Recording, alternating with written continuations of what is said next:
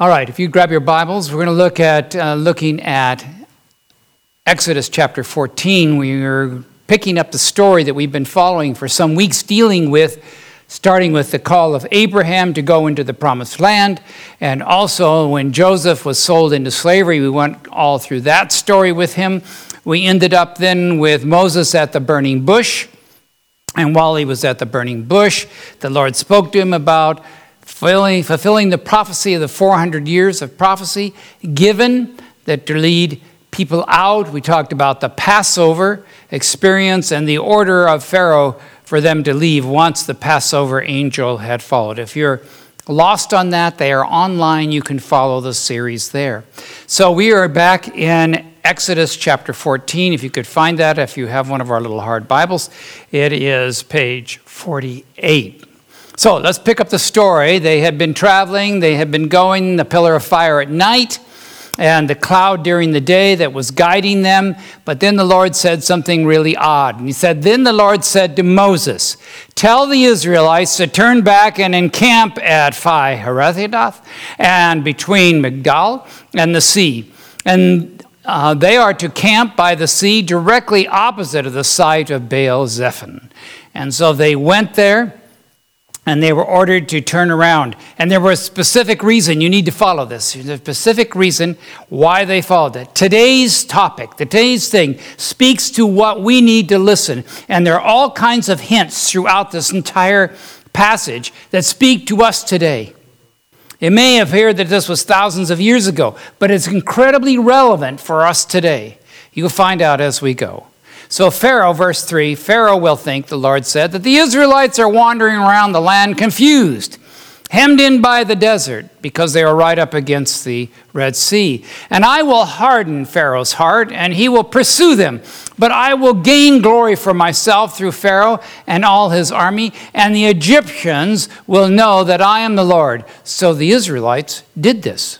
They kind of made this U turn, kind of making this camp, went over here about we have talked previously about Pharaoh's heart being hardened by the Lord and what that meant. That's online. But basically, it is a way of expressing in Hebrew that Pharaoh himself, when he was presented with the things of God, hardened his own position and went. So when the king of Egypt, was told that the people had fled. Of course, he knew that, but when he told the consequences of them being fled, consequences of them leaving, Pharaoh and his officials changed their mind about them and said, What have we done? We have let the Israelites go and we have lost their services. well, in reality, slave labor is the cheapest kind. You don't have to pay wages, you just beat them hard enough, feed them, and that's it. So they had lost out on their economic gain, you see. And now the jobs that they were doing are falling on the Egyptians who had become comfortable to having slave labor. And so it was a serious problem. Financial impact. Think of the gross national product being cut back by that terrible loss that had happened and so he had his chariot made ready. He had his chariot made ready and took his army with him. And he took 600 of the best chariots of Egypt with officers over all of them. In other words, he had overwhelming force. Overwhelming. He was going to go after making a statement that these poor slaves, and if they tried to have any type of resistance, they would um, buckle them down and wipe them out. So, verse 8 says, The Lord hardened the heart of Pharaoh, the king of Egypt, so that he pursued the Israelites who were marching out boldly because they had been sent. Remember? They were told to leave and they had left. And it wasn't very long before Pharaoh's army overtook them. And as Pharaoh approached, the Israelites looked up and there were Egyptians marching after them, and they were terrified. Because as they could look out on the desert, they could see the dust. They knew what was coming. They could see Pharaoh's army. And they were absolutely defenseless. You have your flocks, you have your wife, you have your children, you have your grandparents, you have your in laws, you're trying to take care of everything. You are the most vulnerable, you have nothing nothing to protect, no fortresses, nothing there. And you literally recognize that you are doomed. There's no way out. You're doomed. And if you resist, if you don't bow down and kneel and take the beating, you're going to be slaughtered. And probably a lot of them would have been slaughtered anyway, including Moses and Aaron. I don't know if you remember just a couple years ago in Hawaii, there was a nuclear missile threat. Remember that? I have two cousins who are living in Hawaii. And when this alert showed up, when the alert said ballistic missile threat inbound to Hawaii, seek immediate shelter, this is not a drill.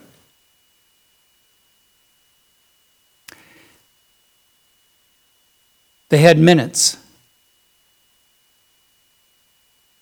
And my cousin started calling his brothers and sisters to say goodbye. I'd never been put in that circumstance. They were doomed. Of course, as you know, that was a huge, horrible mistake. But the people who got the alert on their phone when it said, This is not a drill. When you're faced with annihilation in moments, it's the most serious time in your life, is it not? And so, as Pharaoh was approaching, as he approached, Israelites looked up. They saw them coming, the Bible says, and they cried out to the Lord. Now, watch what they say. And they said to Moses, Was it because there were no graves in Egypt that you brought us into the desert to die? What have you done to us by bringing us out of Egypt? Didn't we say to you in Egypt, Leave us alone, let us serve the Egyptians? It would have been better for us to serve the Egyptians than to die in the desert.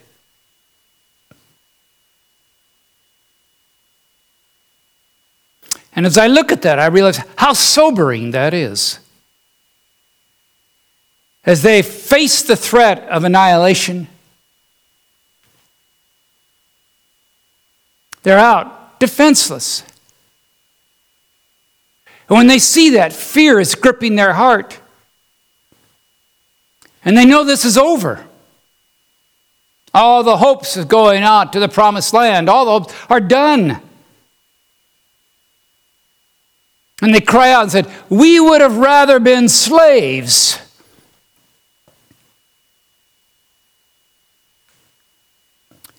Many in our world would rather be slaves to sin than to enjoy the victory in Christ Jesus.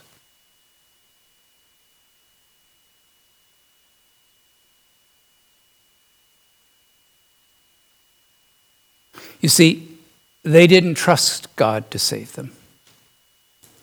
They didn't trust Him.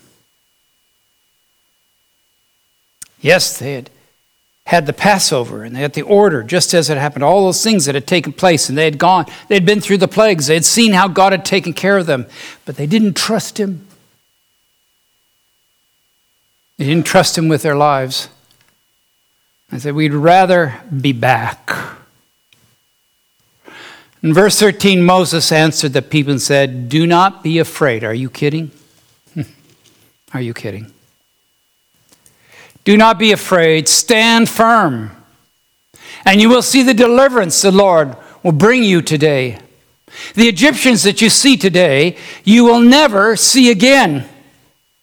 The Lord will fight for you. You need only to be still You don't need to get a weapon. You don't need to run like chickens.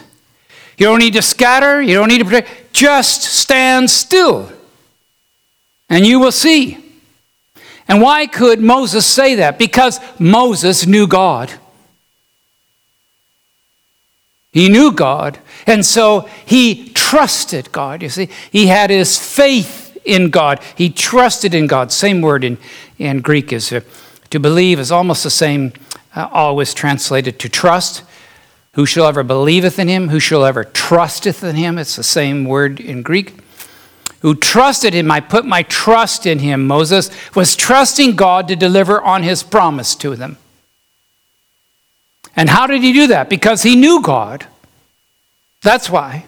He knew God's actions. That's why in Hebrews, the great chapter 11 on the hall of faith chapter we had, there was several things that by faith Moses by trust, Moses acted. Back to chapter 14 of Exodus. Then the Lord said to Moses, Why are you crying out to me? Tell the Israelites to move on. Yeah, like where? This is a picture of the uh, Red Sea. And they were camped down here, see? So, where are they going to go? Move on, the Lord said. Move on.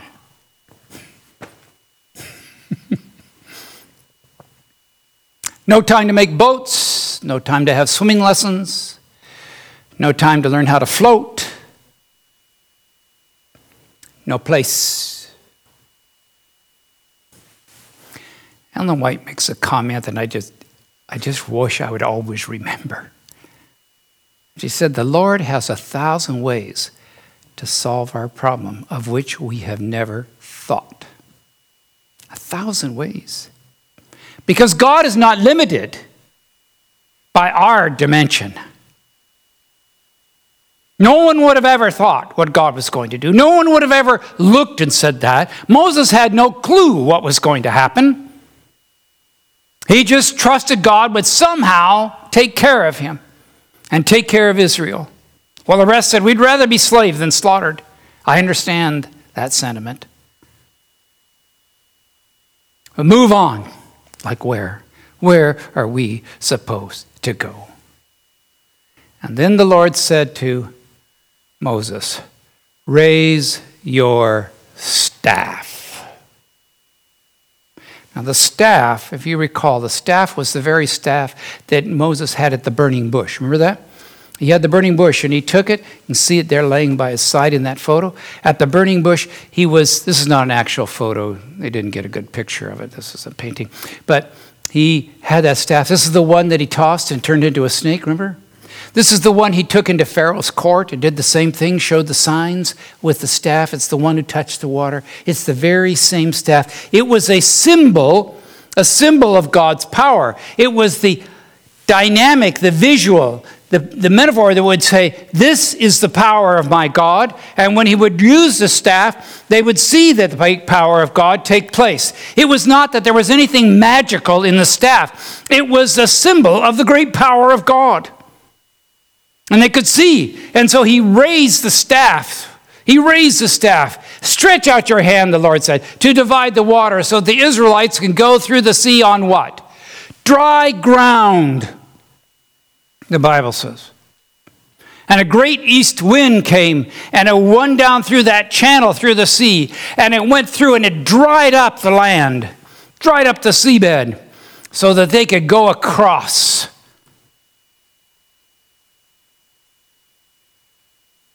And they stepped through the water. Their flocks, their, ter- their things that they had, their carts, their flocks, everything began to move through that with the water piled up on either side. Now I'm going to skip down to chapter uh, verse 23. You can read the other there, but in our limited time, down to verse 23. And then the Lord was keeping them hidden. He hid them with a cloud. They couldn't see. But when the cloud lifted and they could see, Israel was going across the Dead Sea. The Bible says that the Egyptians pursued them, and all of Pharaoh's horses and chariots, and the horsemen followed them into the sea. And during verse 24, and during the last watch of the night, the Lord looked down from the pillar of fire and the cloud and the Egyptian army and threw them into confusion and their wheels got mired and they and they were they needed to turn around because someone had finally said perhaps this is not a good idea as they saw the water up What's holding the water up? And so as they went through, they began to turn around and said, Perhaps, perhaps we should uh, rethink this. And they started to turn their chariots around, trying to get that massive thing to turn around in that bed. And the Lord said to Moses, Stretch out your hand over the sea, so that the waters may flow back over the Egyptians and their chariots and their horsemen.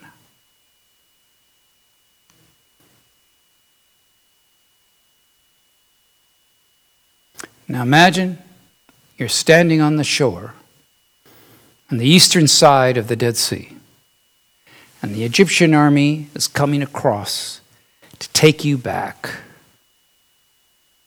And you see them trying to turn around. You see the confusion. You see the rethinking. And you see Moses standing, lifting again the staff and the water came back together. And Pharaoh and the Egyptian army were no more. We know historically that this Pharaoh is missing in the lineage in the, there in Egypt, not found. I also understand that in the sea they have found the chariots down at the bottom. I understand that. I don't know. I haven't been there, haven't seen it, but I understand. So you're standing there, you see this, your mouths are hanging wide open as you've watched this rescue of God in a way you never, ever would have dreamed. And there you're seen, and all of a sudden the water's gone, and your enemy, the one who is going to crush you, is no more. As you're standing there, dead bodies begin to flood to the shore, and you're seeing what the hand of God has done to rescue you. Chapter 15. Then Moses and the Israelites sang this song to the Lord, the song of Miriam. Both the horse and the driver he has hurled into the sea. I will sing to the Lord, for he is highly exalted. That, and you can read the rest of it there. So, do you see this now? The, the army has been destroyed. You have been rescued at the last moment. You realize the hand of God has protected you. He even has said and listened to you say, I would rather be a slave back in Egypt, but God has bigger plans for you. And He took the people over there, and they're standing looking around, and they watch this incredible event take place in front of them. And what is their response? With their eyes wide open and their mouths hanging open, all of a sudden they begin to sing praises to God. Can you imagine what their voices together in that vast multitude of people would be singing in praises to God because He had rescued them? That gratitude that they were showing in their music, and you can see there the words there, the gratitude that they had showed must have been huge. What a day! What a day of rejoicing that would have been.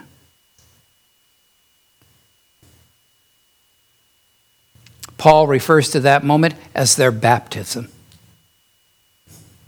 They were baptized, going through the river. John was baptized in the Jordan River just a short time ago. So were several others. But that's not all. That's not all. I want you to follow this now because it's, it's really crucial. You have that story, have that in your mind, keep it there. And we want to look at what John on the Isle of Patmos said at, in the book of Revelation. Would you turn to Revelation 15? So Exodus 15 goes with Revelation 15. Okay? That's the way I remember it. Exodus 15 goes with Revelation 15. He's on the island of Patmos. And he's beginning to share through his prophetic book, he's beginning to share looking into the future of what is going to happen. Look at this closely. Revelation chapter 15, and begin with the first verse. I, John, saw in heaven another great, marvelous sign. Seven angels with what? The seven last plagues. Why, we had plagues in Egypt prior to the rescue. Here are the seven last plagues. Last, because God's wrath is complete, He's done. He's through. He's put up with it long enough. And I saw, as I looked like a sea, what's that? A sea, Red Sea. I see a sea glowing with fire and standing beside the sea those who had been victorious over the beast and its image, those who had been victorious, those who accepted Christ's sacrifice for themselves, those who had taken and followed Christ. And they said, and they held harps given to them by the Lord, given to them by God, and they sang, and they sang the song of God's servant Moses and the Lamb. Reference, of course, back to the song that was sung on the side of the Red Sea.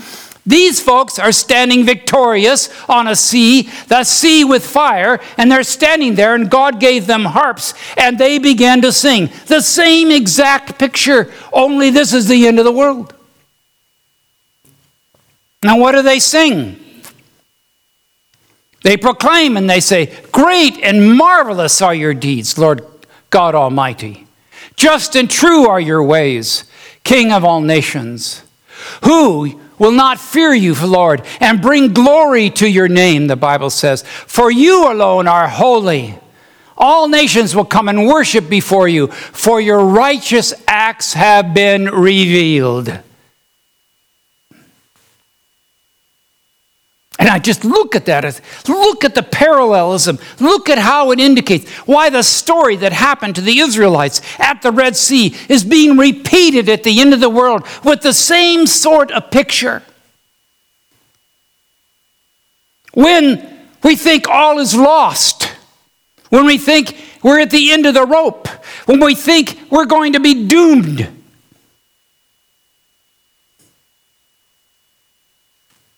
as it were.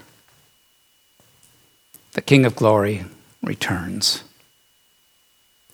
Instead of dividing the waters, he divides the sky. And we sing.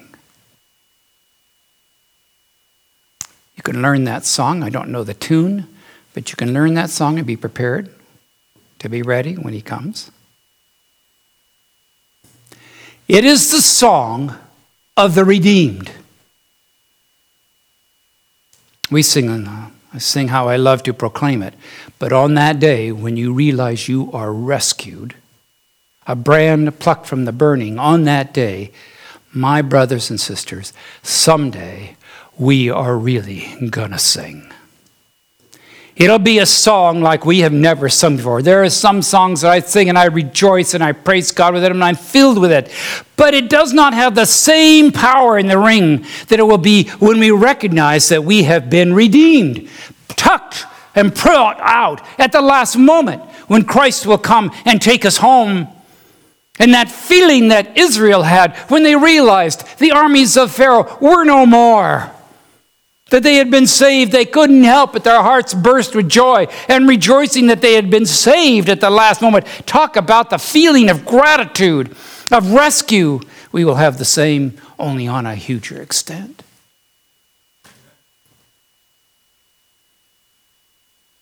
And we'll see the graves open and the dead in Christ rise.